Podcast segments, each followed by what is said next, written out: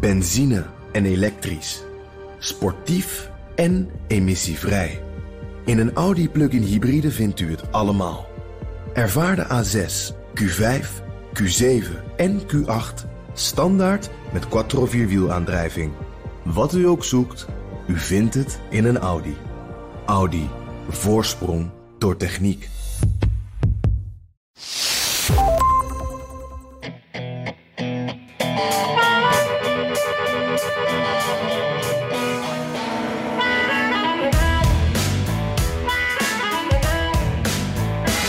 Iemand zo onverantwoordelijk zijn? Dat zei president Biden over zijn voorganger Trump toen hij geheime documenten mee had genomen naar Mar-a-Lago. Maar nu blijkt dat Biden zelf ook in de fout is gegaan. Biden zei net zo verrast te zijn als iedereen. Hij wist van niets. I was briefed about this discovery and surprised to learn that there were any government records that were taken there to that office. Ja, wat is dat toch met presidenten en vertrouwelijke informatie? Dit is aflevering 162 van de Amerika-podcast. Mijn naam is Jan Posma, terug in Washington, waar het gelukkig droog is. Want het regende wel heel veel in Nederland. En ik zit hier lekker met een warm kopje koffie erbij. En ik ben Bernard Hammelburg in de studio bij BNR met Jury. Uh, het is geloof ik nu ook even droog. Koud, Ah. droog, ongezellig. Maar het is een zachte winter. Ik geloof een van de zachtste ooit. Dus, uh, nou, We doen het er maar mee, we hè? doen het er maar mee, ja. Ja, precies. En Jury kijkt gelukkig toe, dus het gaat allemaal goed komen vandaag. En uh, voordat we naar het nieuws gaan, uh, Bernard, uh, hoe was het in New York? Want wij hebben weer even een stuivertje gewisseld. Hè? Ik ben nu weer in Washington, in Amerika, en jij zit weer in Nederland. Kan je Ja. al een beetje wennen? Of, Nou, ik moest even kijken hoe het ook weer werkt. En hoe die, ik, ik sprak de taal niet meer. Het bleek dat ja. Nee, lastig, hè? Die G-klank. Ja, die is G is moeilijk. ontzettend moeilijk. Ja. Nee, nou, nee hoor. Het is, ik, ik vind het altijd heerlijk in Nederland. Je weet, ik ben eh, de- ooit naar Amerika verhuisd, maar niet uit negatieve overweging, omdat ik iets tegen Nederland zou hebben. Ik vind het een heerlijk land en dat vind ik het nog altijd. Dus ik vind het altijd ple- plezierig om er te zijn. Eh, en eh, het is, eh, nou ja, we hadden het al even over, maar het, het, een van de grootste gespreksonderwerpen is en blijft natuurlijk de hele wereld altijd het weer. En dat is hier best redelijk, dus ach, niet klagen. Nee, precies. Ja, ik, ik had een beetje, toen wij dus in Nederland waren, was het echt alleen maar regen. En toen we hier aankwamen, toen, waren we, toen landden we eerst in Boston. En wij dachten dus, we hadden de weersvoorspellingen hier gezien van, oh, de zon gaat schijnen. Maar in Boston was natte sneeuw. En eh, toen dacht ik ook wel van, oh nee, gaan we weer. Ja. Maar gelukkig, daarna viel het wel Nee, in ik, Washington ik, wel moet even wel mee, zeggen, ik moet even zeggen, ik heb Ja. in New York, er zat er dus in die periode van die enorme sneeuwstormen overal, ook in Buffalo, Oh ja. in Buffalo en ga zo maar door. Maar in New York City is geen vlokje sneeuw gevallen. Dus het was Ah. er wel barbaars koud, min 13.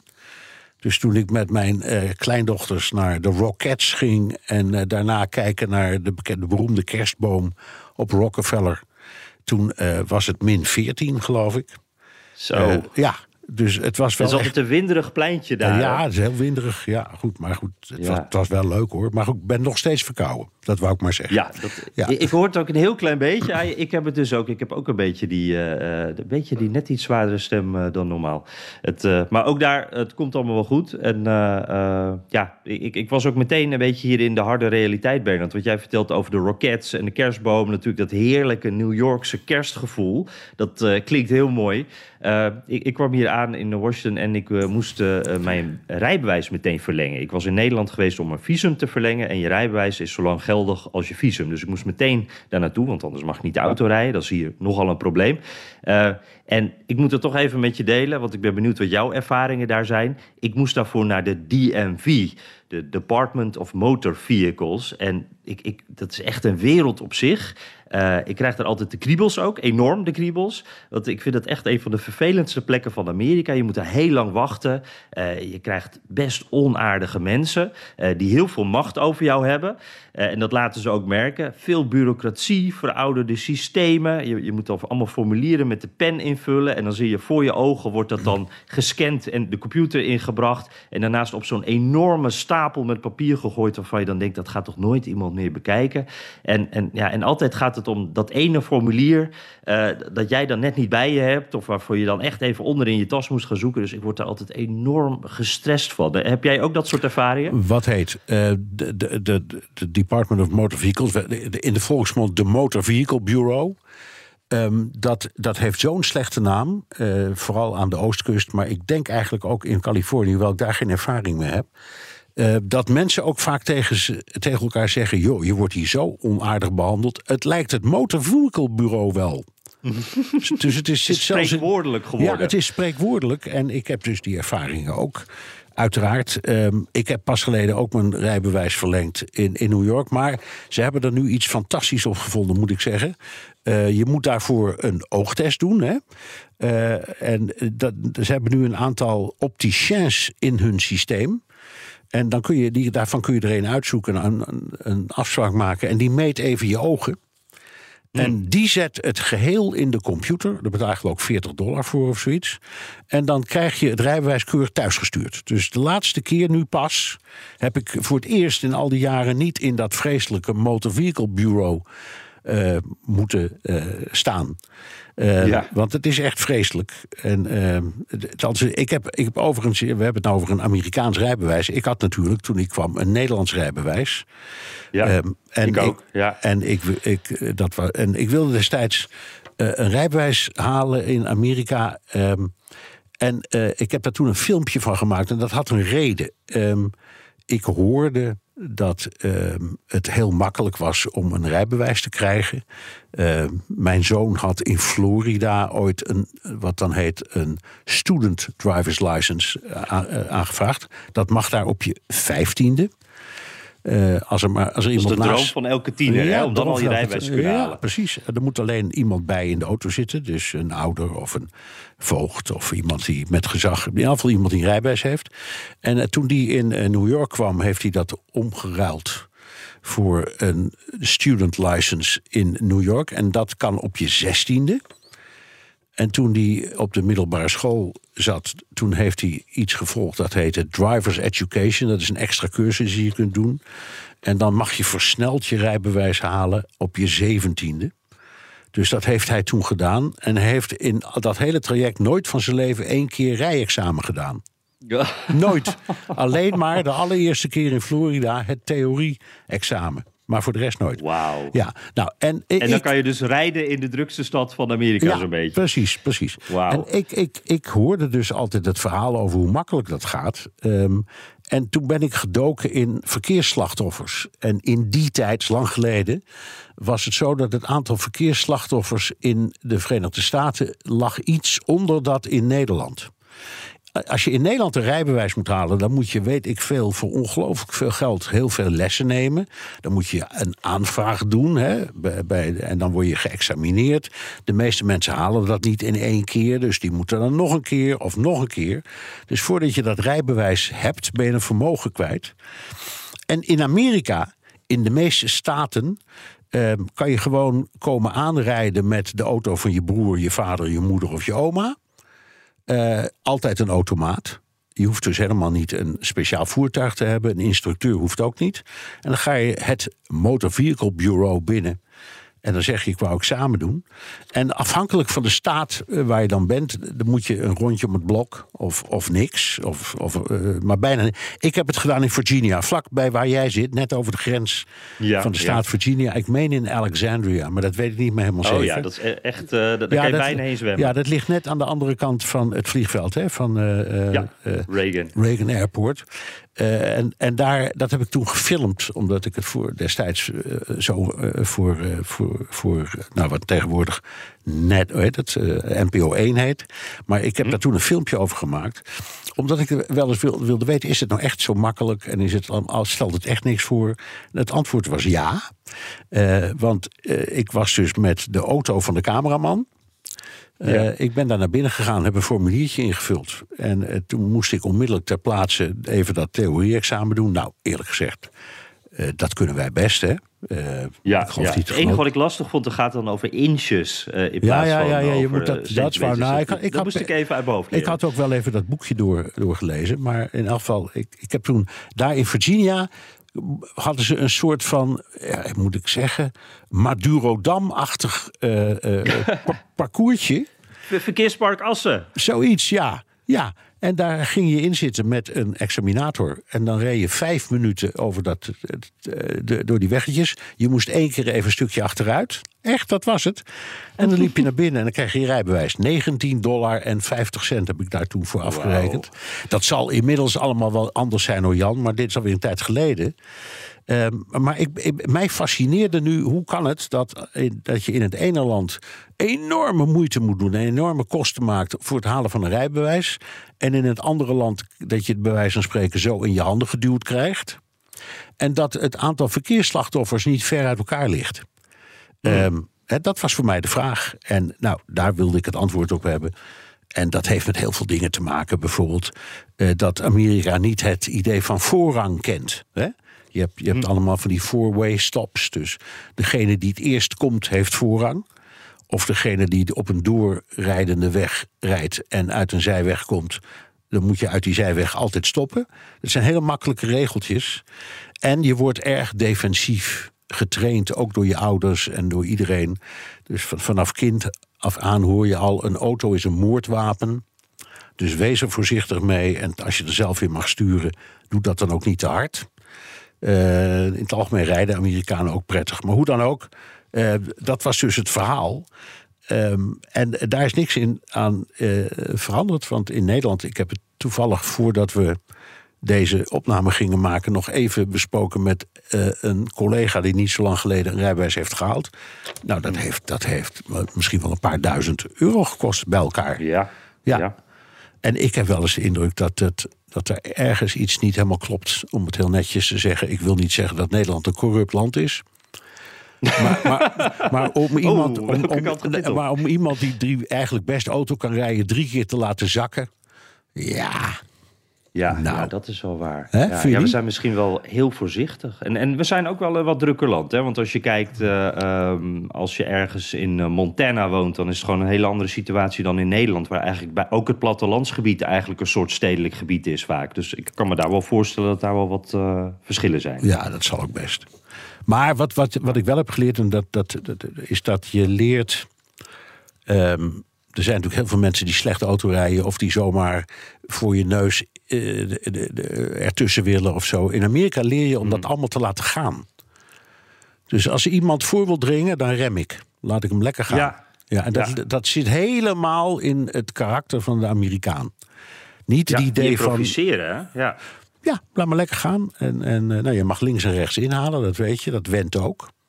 Mm -hmm. uh, al die dingen. Het was een interessante ervaring. En uh, ik denk er nog vaak aan. Dus het is leuk dat je dit nu dit onderwerp even doen. Uh, en, ja, ja, ik moest het even kwijt, want het maakt bij mij veel emotie los, ja. merk ik. Ook al gaat het dus nu, het ging in mijn geval niet eens om een examen. Ik, ik krijg altijd het idee van in Nederland moet je heel veel moeite doen voor dat examen, maar is de administratie heel gemakkelijk, want dat is allemaal uh, digitaal bij ons en, en uh, gaat heel snel. Uh, in Amerika is het volgens mij andersom. Daar is het examen heel makkelijk, maar dan is die administratie en die documenten en dat gedoe, het is allemaal zo ouderwets en echt ja. een nachtmerrie. En per staat, dus als je, als je de Washington meerekent, zijn het 51 ja. systemen. Elke staat heeft zijn eigen regels, zijn eigen rijbewijs. En na 9-11 kwam er een voorstel, herinner ik me nog, om een nationaal rijbewijs in te voeren. Want dat was bij controle nog een stuk makkelijker. Nou, man, er is zowat een burgeroorlog over uitgebroken. ja. Want dat ging zo in tegen de, tegen de ziel van de Amerikaan die zo hecht aan zijn eigen staat en zijn eigen gewoontes. Dat uh, daar was geen sprake van. Niet bespreekbaar. Nee, ja, dit is ook uh, nog even kort. Want jij bent dan in Alexandria geweest. Ik, ik heb daar een paar kilometer afstand in Georgetown, nog in Washington dus. Daar kon ik lopend uh, naartoe, heb ik het gedaan. En daar zijn dus ook inderdaad echt andere regels. Er zit alleen een rivier tussen. Maar hier in Washington kon ik gelukkig, omdat ik al een Nederlands rijbewijs heb, mijn rijbewijs veel makkelijker halen dan in Alexandria. En ja, dat, dat, er zit zo'n klein verschilletje tussen. Het is eigenlijk dezelfde stad en toch een wereld van verschil. Bizar. ja. ja.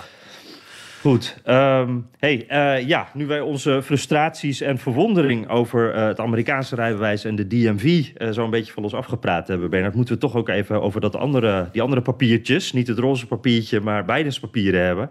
Ehm, tien geheime documenten werden gevonden in een oud kantoor van president Biden. Toen was hij nog vice, of dat was na zijn vicepresidentschap. Daar komen de documenten ook vandaan. Uh, en gisteren Uh, woensdag was er nog het bericht dat er nog meer geheime documenten zijn gevonden op een andere plek. Nogal pijnlijk allemaal. Zeker na die inval bij Trump in Mar-a-Lago. En, en democraten die uh, bliezen hoog van de toren daarover. Um, ja, en ik, ik, vraag me nou af, Bernard, hoe kan dat nou? Is dit nou laksheid? Uh, is verhuizen uit het Witte Huis of, of als vicepresident nog, toch nog zo ingewikkeld? Wat, wat zit hierachter? Wat denk jij? Nou, ik heb geen idee. Ik weet het echt niet. Dus we kunnen er alleen maar over speculeren.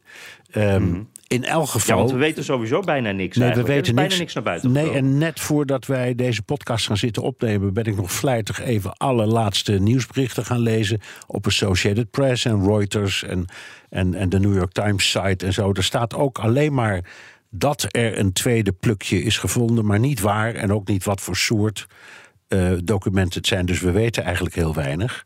Uh, misschien is dat ook verstandig, dat weet ik niet. Uh, ik kan me ook voorstellen dat het nu al leidt tot het instellen van een juridische procedure. Weten we ook niet. Maar kan me dat heel goed voorstellen.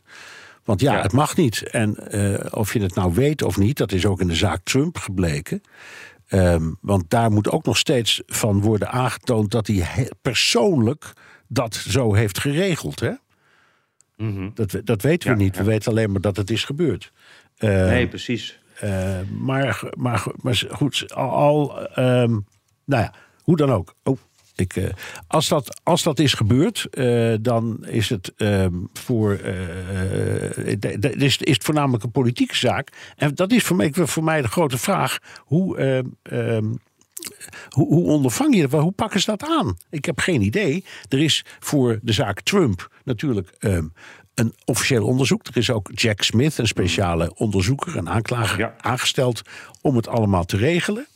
Um, maar uh, uh, de vraag is nu wat ze hiermee gaan doen. Wat zou jij doen als je, uh, als je de minister van Justitie was? Ja, dat is een hele, uh, een hele goeie. Want dat is denk ik, uh, die, minister Garland, uh, die, die heeft eigenlijk de, de, moeilijkste positie van Amerika op dit moment, denk ik. Um, want nou ja, al toen, dit bij, toen die inval bij Trump plaatsvond, toen werd natuurlijk al meteen gezegd, door Trump zelf, maar ook door Republikeinen, deze man is gekleurd, dit is een politieke heksenjacht, ze zitten achter me aan omdat ik me weer verkiesbaar ga stellen. Nou, Trump heeft zich ook verkiesbaar gesteld, waardoor hij nu natuurlijk ook echt potentieel een rivaal is voor Biden bij de komende verkiezingen. Dus politiek enorm beladen. Um, wat Garland denk ik wel slim heeft gedaan. Uh, die heeft een van de twee nog overgebleven door Trump aangewezen aanklagers aangesteld om dit te onderzoeken. Dus er is nog een, een aanklager in Chicago. Um, een van de, de, de twee dus. De andere die, die, zit geloof ik in Delaware en die onderzoekt nu Hunter Biden. En dit is, uh, deze man in Chicago die gaat dus dit, deze papieren onderzoeken. Uh, dus er is ook geen nieuw, ruimte voor nieuwe schandalen, Bernard. Want de Trump-aanklagers die zijn op. Ja. Uh, maar dat, dat, dat maakt het wel maar, minder verdacht. Was het meneer Lausch of meneer Roush, geloof ik, uit Chicago? Ja. Hè? Ja, ja, ja, ja. En dat is inderdaad een Trump-benoeming. Heel slim van Garland. Um, en, als die, en ik hoop dat die uh, man zijn onderzoek uh, een beetje tempo geeft. Uh, zodat we een beetje indruk krijgen van waar we het nou eigenlijk over hebben. Want we weten niks mm -hmm. hè, van die, van, van die documenten. We weten niet waar het over gaat.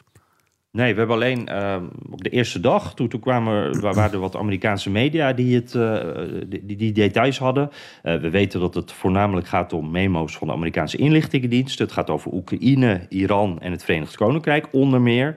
We weten dat die papieren uit tussen 2013 en 2016 komen. Um, maar verder dan dat weten we. We weten dat het tien documenten op die eerste locatie zijn. Maar verder weten we eigenlijk, weten we eigenlijk niks. En, en dat is natuurlijk ook het, het, het, lastige hierbij, voor Garland, voor justitie, ook voor Biden. er wordt enorm gespeculeerd. Republikeinen die, die, blazen nu net zo hoog van de toren als democraten dat deden bij Trump natuurlijk. Maar gelijk hebben ze, ja.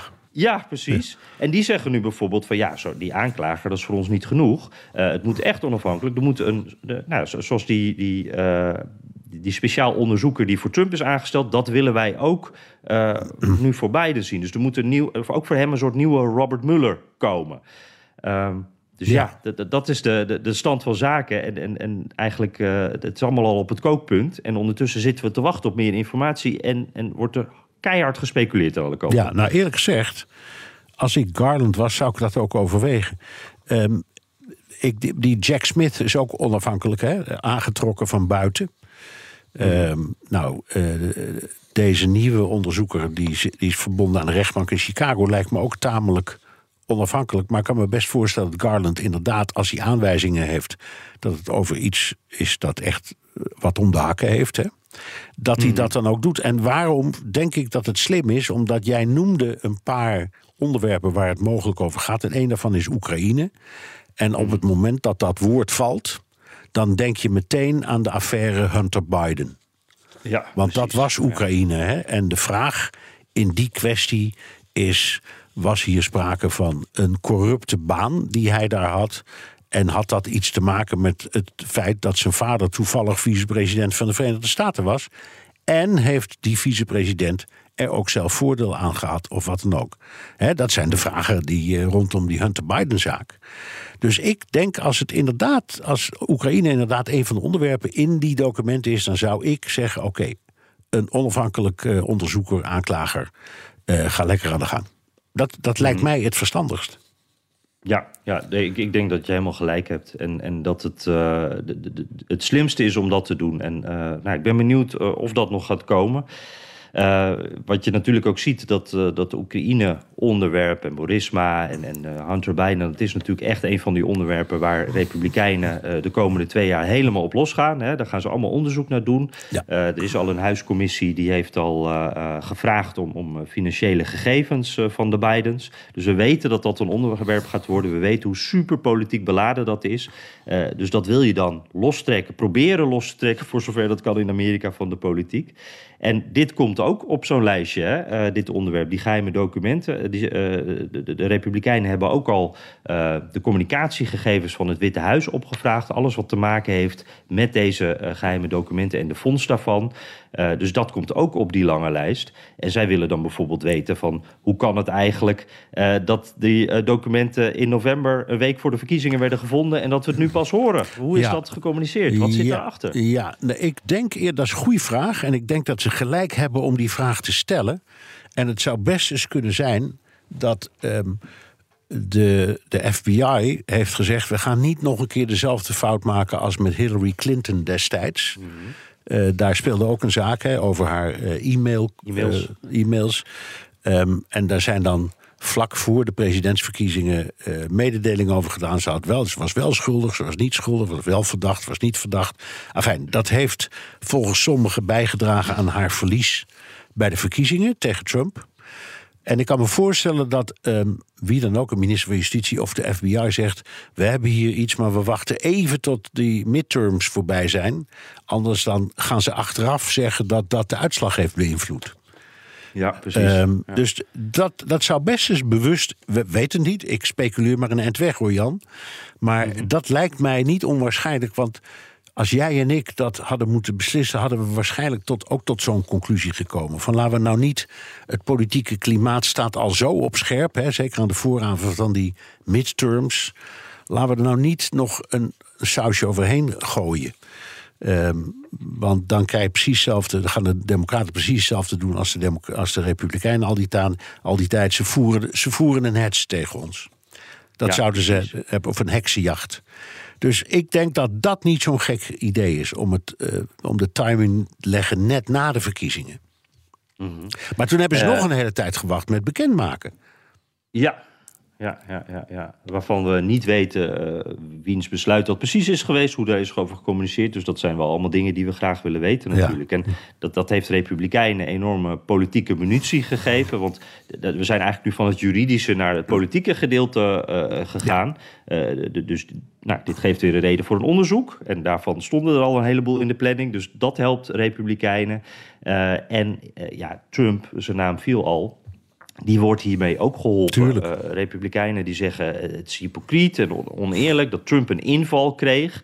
Daar waren ze sowieso natuurlijk al, vonden ze al overdreven dat dat gebeurde. Eh, Trump wordt onderzocht. En bij Biden, nou, daar wordt nu afgewacht en daar is geen enkele inval geweest. Hoe zit dat? Wa- Ja. Waarom? Dit is niet eerlijk, zeggen Republikeinen. Ja, nou even over de methode in het geval van Trump. Het was geen inval, het was een bevel tot huiszoeking. Dat is net iets anders. Dus dan bellen ze keurig aan en dan laten ze papiertje zien. En zeggen ze: mogen we binnenkomen? Want we hebben een bevel tot huiszoeking. Het is niet zo dat ze de deur hebben opengebeukt of zo, hè? Nee, dat is waar. Maar mogen binnenkomen betekent wel wij moeten binnenkomen. Jawel, jawel, jawel. Maar dat, dat op zichzelf. Ik zeg, er is een gerechtelijk bevel aan vooraf gegaan. Als ik het goed begrijp, is het in het geval van Biden. ehm, is het door zijn eigen staf of zijn eigen medewerkers of zijn eigen juridische medewerkers. zijn die documenten ontdekt. Als het waar is, maar dat is wat ik ervan begrijp. Ehm, en dan heb je dus niet een FBI nodig die huiszoeking komt, komt doen. Hoewel ik helemaal niet uitsluit dat dat toch is gebeurd. En dat we dat nog niet weten. In, dat, in dat leenkantoortje waar Biden dan zat na zijn vicepresidentschap. En die tweede locatie weten we al helemaal niks van. Waar die is en wat daar is gebeurd, daar weten we niets van. Hè? Eh, Nee, nee, helemaal niks. Maar wat je zegt interessant trouwens, want eh, inderdaad, als er zo'n inval is geweest, of een, een, eh, een huiszoeking is gedaan.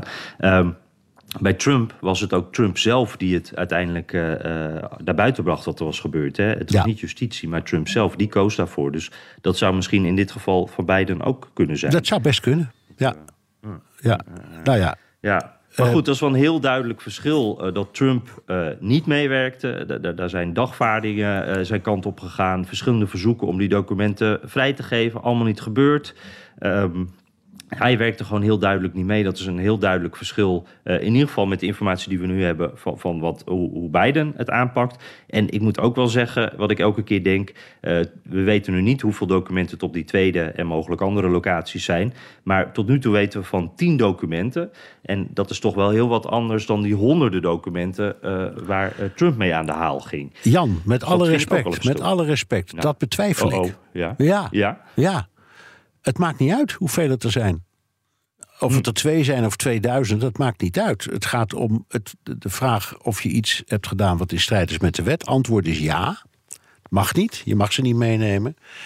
Eh, en dan wordt er een onderscheid gemaakt tussen vertrouwelijk en geheim en, en supergeheim, zal ik maar zeggen. Maar dat is een nuance eh, die, eh, waar de rechter ooit misschien iets mee moet. Maar ik vind het niet zoveel verschil of het nou een klein plukje is of een groot plukje dat ze, dat ze vinden. Maar dat is toch zeggen, als een, een bankoverval waarbij je een miljoen meeneemt, is eh, net zo erg als een bankoverval waarbij je 1 euro meeneemt. Nou, het gaat in de eerste plaats om de bankoverval. Denk ik. Ook dan. Ja, ja. Eh, ja, Ja. Ook dan. Ehm, dus ik, jouw voorbeeld is best goed. Ik denk dat ook dan het in eerste instantie gaat over een bankoverval, de manier waarop je dat hebt gedaan. Ehm, en en eh, nou ja, goed, de criteria zijn hetzelfde. hè. Je mag geen documenten meenemen die behoren in het Nationaal Archief. Eh, eh, er zijn een paar uitzonderingen, geloof ik. privédocumenten. Maar dat weten we dus niet waarom het hier ging. En ja, nou, ik zou, zeker als ik republikein was, zou ik zeggen: ik zie geen verschil. Sorry hoor. Dat zijn dan nuances. Klinkt allemaal heel aardig, maar zie geen verschil. Ja, nou, eh, maar dat meewerken, dat is wel een heel duidelijk verschil, toch? Jawel, maar Dat Trump, heeft, Trump heeft het destijds wel gemotiveerd. Hè? Eh, dat, dat hij niet wilde meewerken, heeft hij gewoon uitgelegd. Hij zei: Ja, maar dat is gewoon, dat mag ik. Ja, Tegenover maar, te- maar eh, hij zegt dat dat mag, maar da- daar is... Nee, de eh, wet- de wet- gaan horen wat... Nee, klopt. Dat in de wet is het niet met hem eens. Maar in afval, het is niet zo dat hij iets stiekem daarna heeft gedaan. Of zoiets van: ik wist van niks. Helemaal niet. Hij zei gewoon: dat is mijn goed recht. Nou, er- zijn volgens mij wel uiteindelijk... eh, want het, is eh, Trump en zijn staf ook gevraagd van... hebben we nu alles? Eh, toen zeiden zij ja. Eh, toen werd dat niet geloofd. En, Nee, nee, precies, dat is waar. het, Ja. Dus dat, daar zit wel iets schimmigs in, hoor. Dat eh, denk ik. Nou goed. Eh, ja. ja, wat, wat, hoe- gaat nou, hoe gaat nou die. Nou, ik, heb, ik, heb zo te doen met die vrouw, de woordvoerder van Biden. Als die moeilijke vragen krijgt, dan gaat ze altijd in de dossier kijken en zegt: eh, I have nothing about that. Of eh, weet ik veel wat. Ja, Met andere woorden, ik sta back. hier alleen maar om, om gedicteerde antwoorden voor te lezen. En als ik die toevallig niet heb, dan is er geen antwoord. Ja, Nee, precies. maar heb, Ja, jij dat ook die- niet, heb jij ook niet een beetje met het te doen?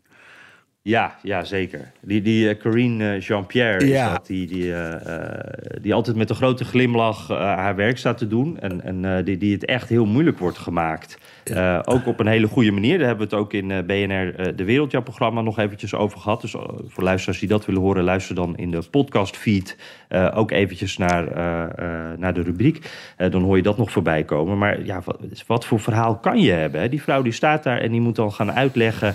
eh, eh, ja, ja, we hebben inderdaad een beetje hetzelfde gedaan wat Trump heeft gedaan. En eh, eh, nou ja, we nemen het wel heel serieus hoor. En vervolgens komt er dan nog een tweede geval naar buiten. En dan weet je dat het niet een incident meer is. En, en misschien zijn er dus nog wel meer gevallen. Dan is het wel heel moeilijk om daar een goede boodschap bij te formuleren. En, en je daar een beetje uit te praten eigenlijk. ja. Ik vind dat, dat lukt ze dus ook niet bij het Witte Huis. Nee, ik denk het ook niet. Maar wat van belang is, is het tempo van het onderzoek in allebei de zaken. In de zaak Trump en in de zaak Biden. Eh, omdat eh, we zitten nu net na de midterms en we zitten nog een eindje van de presidentsverkiezingen. Eh, dus ik zou zeggen, je moet wel zorgen dat in de komende maanden die zaken in elk geval zijn opgeklaard. Anders, Ja, anders, ja. blijven, anders blijven ze echt. Dan, dan werpen ze veel te veel een schaduw over die verkiezingen. Dat lijkt me on- in, in niemands belang. Niet van de Republikeinen en niet van de Democraten. Nee, helemaal waar. Je hebt eigenlijk een hele korte eh, window of opportunity... Ja. waarin het even tussen twee verkiezingen in zit en dat je het kan doen. En op dat punt, eh, dit, dit, wordt, ja, dit wordt zo ongelooflijk eh, een balanceeract voor justitie. Want ik kan me voorstellen dat het onderzoek van Trump... dat loopt al wat langer, daar horen we misschien wel eerder wat van... ja, als dat komt, dan zegt iedereen, eh, vooral aan de Republikeinse kant natuurlijk... ja, maar wat dan met Biden? Wat gaan jullie dan doen? Ja. En, en ja, er, gaan, er zitten nuances in deze zaak... die juridisch mogelijk tot een andere conclusie gaan leiden. Eh, ja, hoe, hoe ga je daarmee om? Eh, Ja. Ik denk dat nooit, eh, mensen nooit tevreden zullen zijn. Nee, en ook niet zullen geloven. Want gesteld nou dat de zaak Trump. Eh, even terug naar jouw redenering. Veel, minder, veel meer documenten, dus ernstiger. Hè? Ik, ik ga even terug in jouw redenering. Ja, ja. En gesteld nou dat, dat, het, dat het onderzoek dat ook uitwijst. Dit was echt heel ernstig. En het onderzoek Biden, nou ja, dat was niet netjes, maar het stelt eigenlijk niks voor. Stel dat dat de uitkomst wordt, nou dan zijn de rapen gaar, zeg. Hè? Ja, met ja. een, met Ja, een, een eh, huis van afgevaardigden met een republikeinse meerderheid. Dan heb je het van nu tot de volgende verkiezingen nergens anders meer over. Dus er is ook een hele grote politieke verantwoordelijkheid die hier meespeelt. Ja, het is, eigenlijk zijn de rapen nu al gaar. Hè? Want het, het, ehm, het, het- het politieke debat hierover is eigenlijk al sinds die inval op het kookpunt. Eh, dat wordt door Trump ook aangejaagd, door Republikeinen aangejaagd. Dus die zitten al helemaal eh, hier, helemaal bovenin. Eh, en, en ja, dan komt dit er nog een keertje overheen. Dus je kan ook niet meer een soort van een stapje terug doen. Het wordt alleen maar heftiger en heftiger. Ja. Dus het, ja, het, het is ook wel enigszins vermoeiend, moet ik zeggen. Bernard. Ja. Dat, eh, alles altijd in de hoogste versnelling is. Ja, wel, maar goed, het is ook wel spannend. En het is ook interessant gewoon om te kijken hoe de rechtsstaat functioneert en zich hier uiteindelijk weer uitworstelt. Want dat gebeurt altijd. Dus het is best interessant. Nou ja. Mhm. Hey, mag ik jou nog één- één één dingetje waar ik benieuwd, benieuwd naar ben? Want je hebt ook nog de intentie. Hè? Eh, is dit expres gedaan? Is dit per ongeluk gedaan? Ja. Eh, dat lijkt me ook best ingewikkeld. Maar dat zal juridisch ook een rol spelen, of niet? Ehm, als het een overtreding of misdrijf betreft, dan is de vraag of dat opzettelijk of per ongeluk is gebeurd juridisch van belang. Als wordt vastgesteld dat er geen sprake is van een misdrijf, dan is de vraag of het per ongeluk is ook niet van belang. Dus ook, het gaat trapsgewijs. Dus we moeten eerst kijken, is hier een strafbaar feit gepleegd? En dan moet je, eh, moet je gaan kijken van hoe zit het dan met de schuld? Ehm, denk ik dat ze het in die volgorde behandelen. Dus je moet En eerst weten. wordt het ook wel wat ingewikkelder al. Nou, mm, nou ja, maar goed, je moet eerst meer weten over de inhoud. Dat, dat onderzoekt in het geval Trump Jack Smith. En in het geval Biden, die eh, meneer, wat ik vergeet zijn naam steeds, Laufer. Ja, ik ben hem ook even kwijt. Die man uit Chicago. In Chicago, die rechter uit Chicago.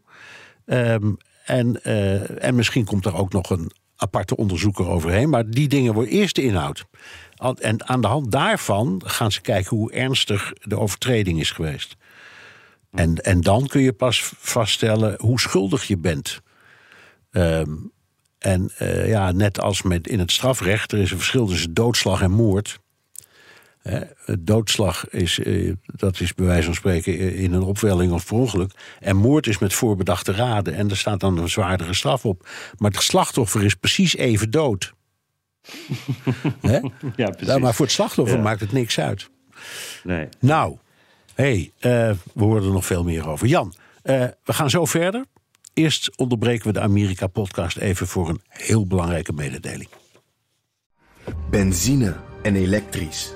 Sportief en emissievrij. In een Audi plug-in hybride vindt u het allemaal. Ervaar de A6, Q5, Q7 en Q8 standaard met quattro vierwielaandrijving.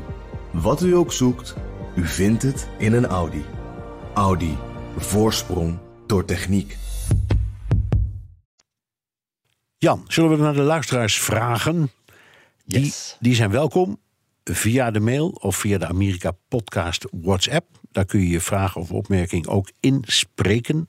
Het nummer is 06 28 13 50 20. 06 Ja. 28 13 50 20. Yes, en eh, hou die voiceberichten eh, graag binnen eh, iets van 30 seconden. Kunnen we ze makkelijk meenemen. En zullen we gelijk maar even ook beginnen met zo'n audiovraag, Bernard. Marije Roeleveld. Ik heb jullie podcast net ontdekt, dus ik ben nu aan het bingen. En ik vroeg me af, ehm, omdat een groot deel van de republikeinse achterban is natuurlijk evangelicaal-christelijk. Maar de secularisatie in Amerika zet ook wel gewoon heel erg door. Dus heeft dat invloed op elkaar? Heeft dat invloed op hoe ze misschien de partijkoers ja, op lange termijn moeten invullen? Of dat ze anders kiezers gaan kwijtraken, omdat hun hun geloof kwijtraken? Het is Goeie vraag. Een hele goede vraag. Ik heb toevallig, ik meen vorige week zondag, in, eh, in, ik meen in de New York Times een heel groot verhaal gelezen over ehm, de het teruglopende belangstelling voor religie. Wat ik niet wist, was voor mij totaal nieuw in Amerika. Er waren cijfers over. En ik was nog, mijn laatste cijfer in mijn hoofd was dat eh, rond de 80% van de Amerikanen religieuze gevoelens koestert. Eh, wat veel hoger is dan bijvoorbeeld in West-Europa. Maar dat is inmiddels gezakt tot nog maar, eh, ik geloof, ruim 60.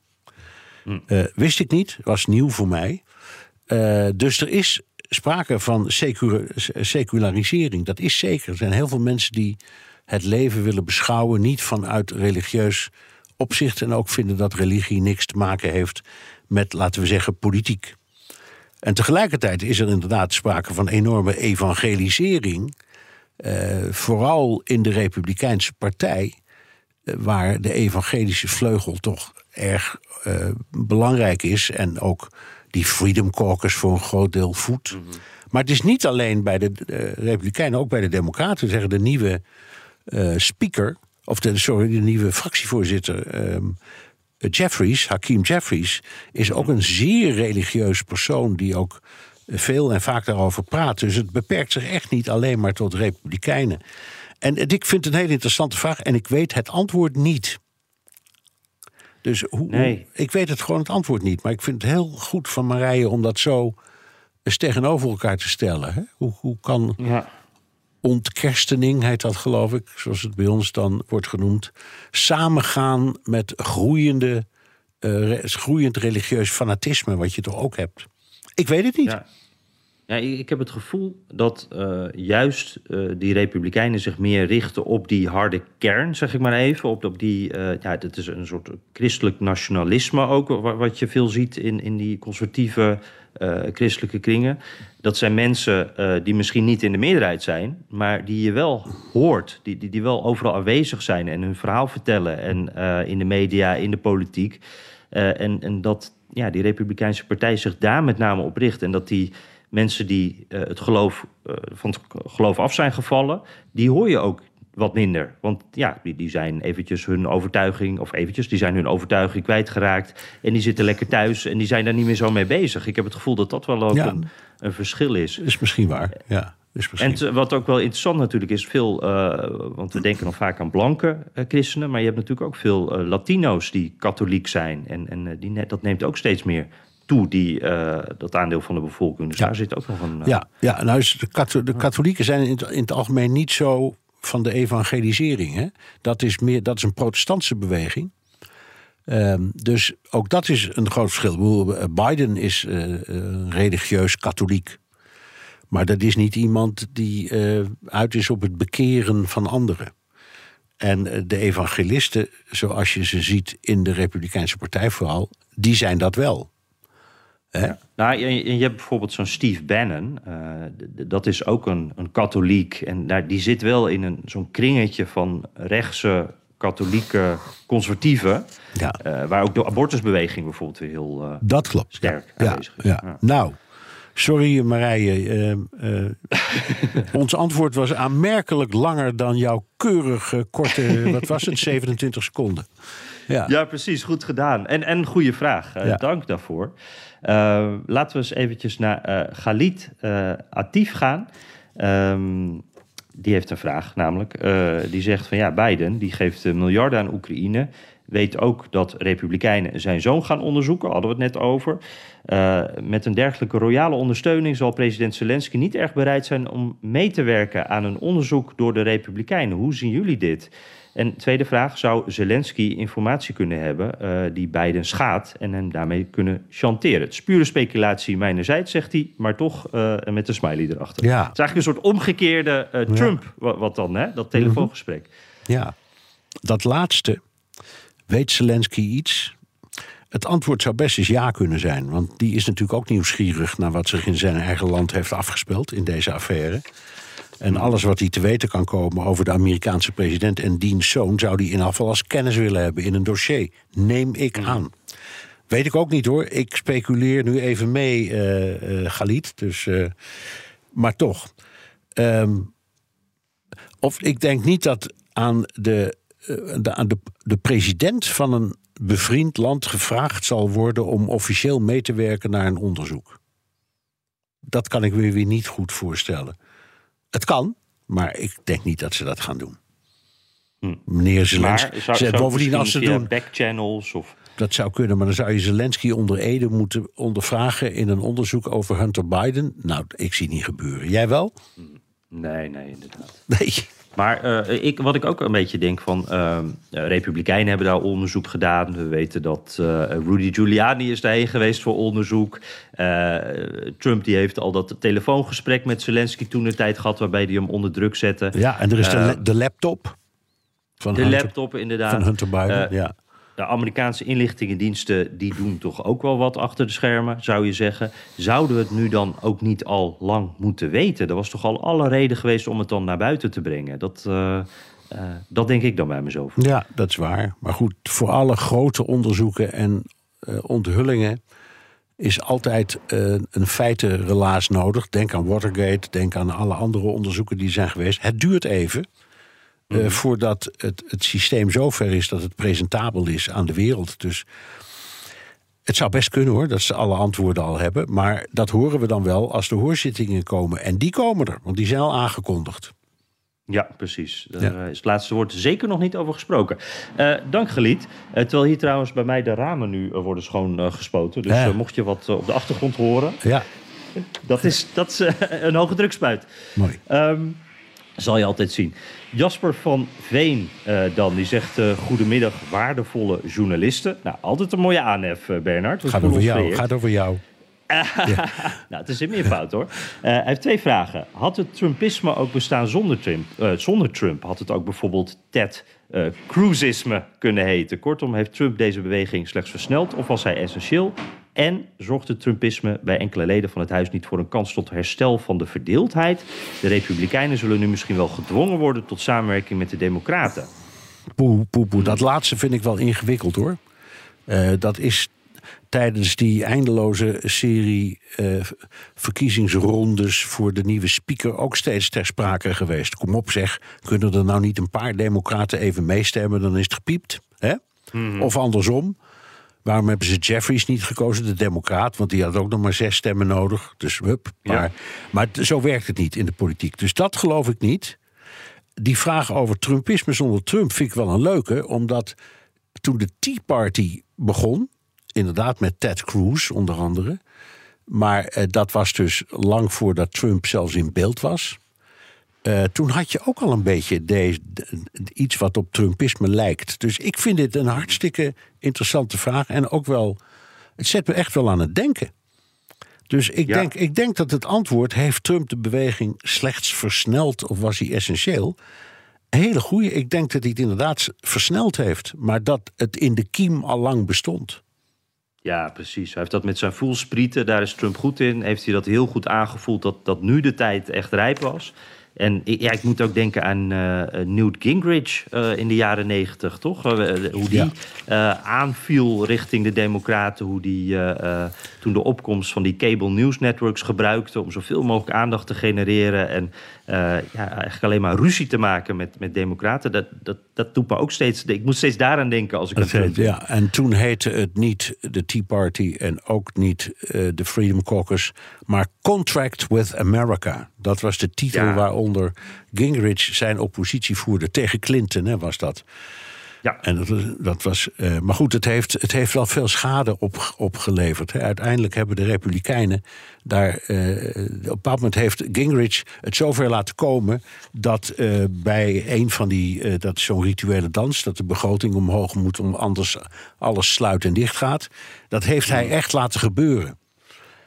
Uh, en toen is dus een tijdje lang Amerika op slot geweest, inclusief de AOW die niet meer werd uitbetaald. Dus het, uiteindelijk heeft, het, heeft hij er alleen maar. Uh, het was een, uiteindelijk heeft hij er alleen maar nadeel van gehad hoor, politiek. Hm. Ja, dat werd, werd de Republikeinen kwalijk. Ja, zeer en terecht. thuis, ja, alle ja, ambtenaren. Ja, ja, ja, ja, ja, Maar goed. Ja, ja, ja. ja. Uh, ben de Hoog, uh, ook een trouw luisteraar. Uh, ja, die heeft een klacht, Bernard.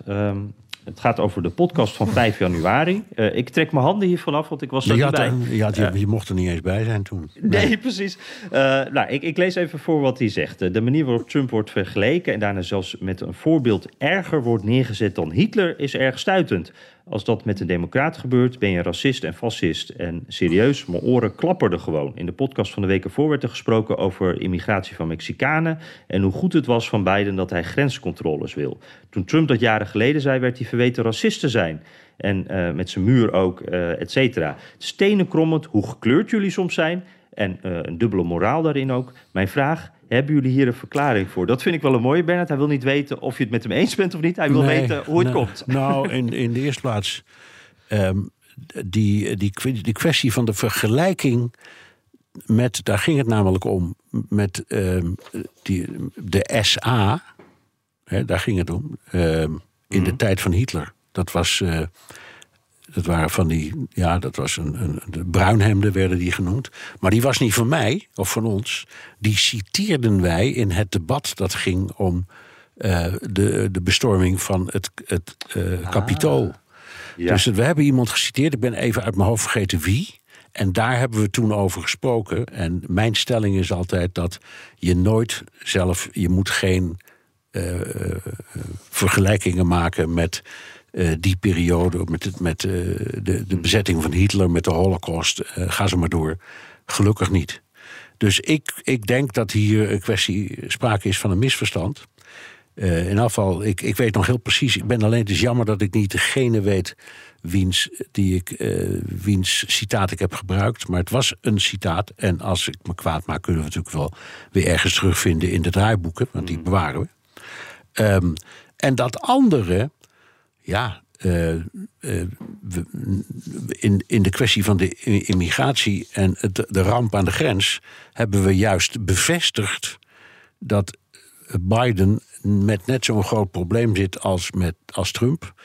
Uh, dat hij heeft geprobeerd om de regeling die Trump had gedaan om de Mexicanen buiten de, eh, de, de grens of buiten Amerika te houden op grond mhm. van volksgezondheid. Hè? Dat was die bekende. Ja, de, de coronamaatregel. De coronamaatregel. En dat het Biden had geprobeerd dat af te schaffen en dat de rechtbank dat heeft verhinderd. En dat het één grote eh, ramp is. En dat het wonderlijk is dat, uh, dat Biden eigenlijk daar helemaal bijna niks aan doet. Ja, nu is hij er toevallig heen gegaan. Maar hier, hier weet ik helemaal niks van. En ik kan me helemaal niet. Ik, ik, ik herinner me helemaal niets over eh, het uitmaken van racisme en zo. Dat zijn woorden die wij helemaal niet gebruiken in uh, onze podcast. eh, als we praten over Trump of, of Biden. Dus dit, Hmm. dit herken ik gewoon helemaal niet. Eh, En als wij gekleurd zijn, dat horen we wel vaak, maar gelukkig horen we het van beide kanten. Hè? Zeker. Soms vinden- dat blijft gebeuren. Ja, soms vinden ze ons te pro-democratisch en dan weer te pro-republikeins. Dus we doen het goed. Precies, we zijn aan het koorddansen. Ja. Eh, dank in ieder geval voor de opmerking, eh, Ben. En ik hoop dat je wat met dit eh, antwoord kan. Philip van Alfen, ehm, die eh, luistert al sinds eh, Biden is gekozen met ve- veel plezier. Hij luistert ook naar eh, BNR De Wereld, Bernard. Dus dit is een echte fan. Graag stel ik een wat andere vraag dan gebruikelijk. Maar wie weet hebben jullie tips. Ik ga namelijk dit jaar trouwen. En wij overwegen onze huwelijksreis te boeken als een autorit langs de oostkust... eindigend in het zonnige Florida. Ehm, daar willen we eindigen in een mooi all-in hotel aan het strand. Wat zijn jullie tips en massies als je 2,5 tot 3 weken hebt? Ja, ik, ik zat te denken, Bernard, zou die, dan zal hij ergens in het noorden beginnen waarschijnlijk. Ik denk het ook. En ik zou dan een paar leuke dingen doen, zoals Cape Canaveral. Hè, dan kun Hmm. je kijken naar, je kunt naar NASA. Wat echt interessant is, als je het leuk vindt tenminste. Ehm, en eh, je kunt dan afzakken eh, via helemaal, je kunt helemaal langs de kust rijden, langs de oostkust. En op een bepaald moment kom je ook langs Mar-a-Lago. In Palm Beach. Ja, kun je even een drankje doen? Nou, Ja. moet je wel binnenkomen. Maar, ja, nee, maar dat is dat, dat, dat, die, die rit langs die, eh, die strip met al die prachtige Dat is leuk. villa's. Dat is echt de Ja. moeite waard. Ja, mooie auto's. ja. Zegt er bijna een beetje Monaco eh, ja, ja, eh, een in Florida. hele aparte sfeer. En dan kun je via diezelfde weg, de A1A, de A1A, kun je helemaal doorrijden naar Miami. Ehm, en ehm, dan, en da- daar heb je dan, eh, eh, hoe heet het ook weer, ehm, dat praat die ontzettende leuke, helemaal herstelde buurt in Miami aan het strand. Ehm, Oh, Ve- Venice... Nee, Nee, nou goed, daar is een, de- aan de noordkant van Miami. Ja. de- daar vind je een, een met geweldige, al die mooie Art Deco. prachtige eh, Art Deco. Ja. En ik zou, Miami als je zo, Beach, zo- Ocean Drive. Ja. ja, als je zoveel tijd hebt, zou ik doorrijden naar helemaal naar Key West, langs al die keys. En op Key West, daar heb je een paar van die heerlijke hotels. En daar zou ik lekker uit gaan puffen. Ja, En dan ja. kun je- Wij bedoelden South Beach in Miami. South trouwens. Beach, precies, ja, South Beach. Ja. En, en eh, in, eh, in, in, helemaal daar in, in, op die Keys, in Key West...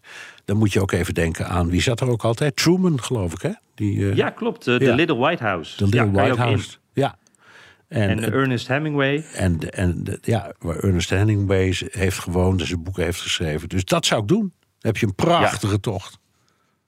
Ik vind ook echt, eh, ik, ik, die, die rit naar de Keys, dat ja, vond ik aan de ene kant, eh, dat is zo'n la- hele lange brug over allemaal eilandjes. Soms vond ik dat mooi, soms ook dacht ik een beetje van, nou ja, dit, eh, zo mooi is het ook niet. Maar Key West vond ik echt heel erg Dat leuk. is een belevenis. Zeker een aanrader. Ja, vind ik Ja. ook. Ja, het is vanaf, Absoluut. vanaf Miami vijf uur rijden. Dus zet je sap. Goed te doen. Ja, Ja. een uh, cabriootje en je hebt een mooie ding. Zo is het. Eens even kijken. Nou, we kunnen er nog wel eentje pakken. Leonie. Ehm, ja, die zegt: Ik wilde graag even reageren op Bernard over 6 januari. Het valt me op dat Bernard telkens over losse bevindingen eh, spreekt. En eh, dat die dan niet strafbaar zijn. Maar het gaat juist om het feitencomplex. Dus het totaal van de feiten. Vergelijk het even met win- winkeldiefstal. De losse feiten: een winkel inlopen, dingen in je mandje doen, de winkel verlaten zijn niet strafbaar. Maar het geheel is dat wel, eh, omdat je niet betaald hebt. Bij Trump is het de vraag of het geheel van feiten, dus druk zetten op lokale politici, het volk opzwepen, et cetera, leidt tot een be- bewezen verklaring van strafbare feiten. Ik ben het met jullie eens dat het niet makkelijk zal worden. Mijn punt is dat je de feiten niet op zichzelf moet beschouwen, maar als onderdeel van een geheel. En dat kan het strafbaar Ja, maken. wat goed hè, want daar hadden we het net ook al over.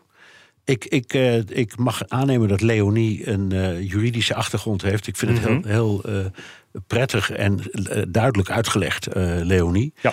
Ehm, het, het, zal ongetwijfeld, je zult ongetwijfeld gelijk hebben dat een feitencomplex bijdraagt tot waarheidsvinding en dus tot beoordeling of veroordeling. Alleen in Amerika zijn ze wel heel precies met die feiten. En heel veel ehm, procedures, ook in de rechtbank, die gaat erom dat, dat een advocaat zal proberen om alle mogelijke onderdelen apart te laten behandelen of weg te tikken en bij de rechter te bepleiten om dat buiten het, het feiten of het bewijsmateriaal te houden. Ehm, dus ehm, ik, uh, ik even teruggaan naar dat, dat voorstel, de vergelijking met de winkeldiefstal. Um, daar gaat het alleen maar om dat je zonder te betalen eruit bent gelopen. En wat er nou precies in dat mandje zit en wanneer je dat hebt gedaan, of de andere dingen, die zijn, denk ik, onder het Amerikaanse recht niet van belang. Hm.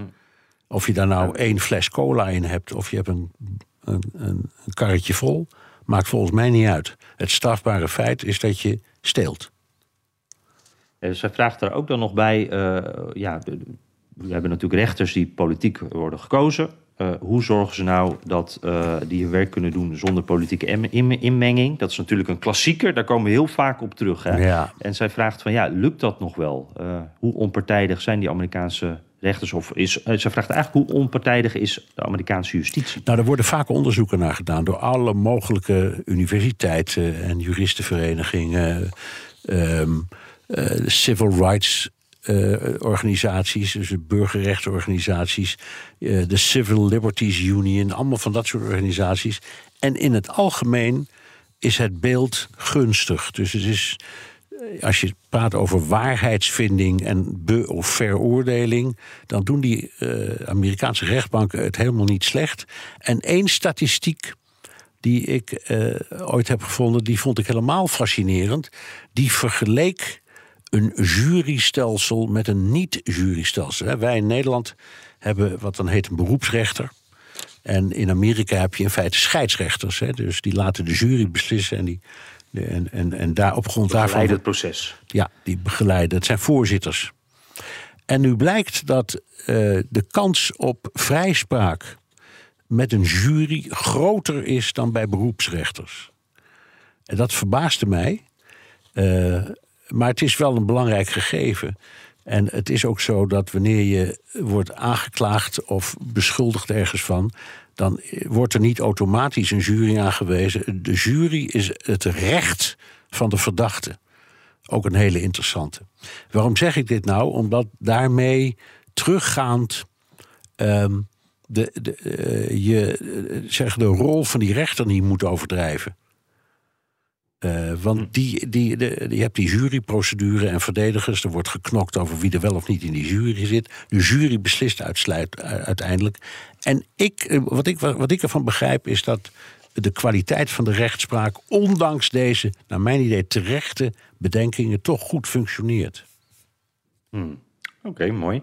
Uh, ja, Bernard, ik, ik, word zojuist door de redactie gebeld. En uh, ik weet dat jij zo ook weer uh, verder moet met andere zaken. Dus zullen we Wim en Koop voor de volgende aflevering bewaren en bij deze maar afronden. Terugluisteren kan via de BNR-site, Apple Podcast en Spotify. Heb je vragen, opmerkingen, kritiek of complimenten? Dan kan dat ook met een tweet naar Jon Postma USA of BNR De Wereld. Of heel ouderwets met een mailtje naar dewereld.bnr.nl. En je kunt ook je vraag inspreken of intikken op, Amerika op de Amerika Podcast WhatsApp.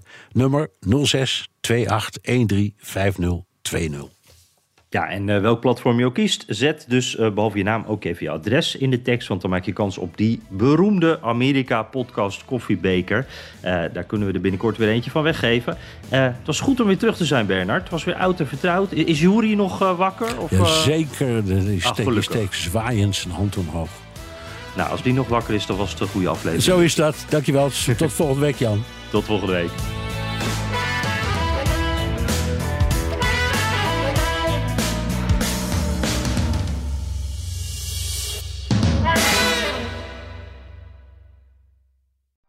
Benzine en elektrisch. Sportief en emissievrij. In een Audi plug-in hybride vindt u het allemaal. Ervaar de A6, Q5, Q7 en Q8 standaard met quattro vierwielaandrijving. Wat u ook zoekt, u vindt het in een Audi. Audi. Voorsprong door techniek.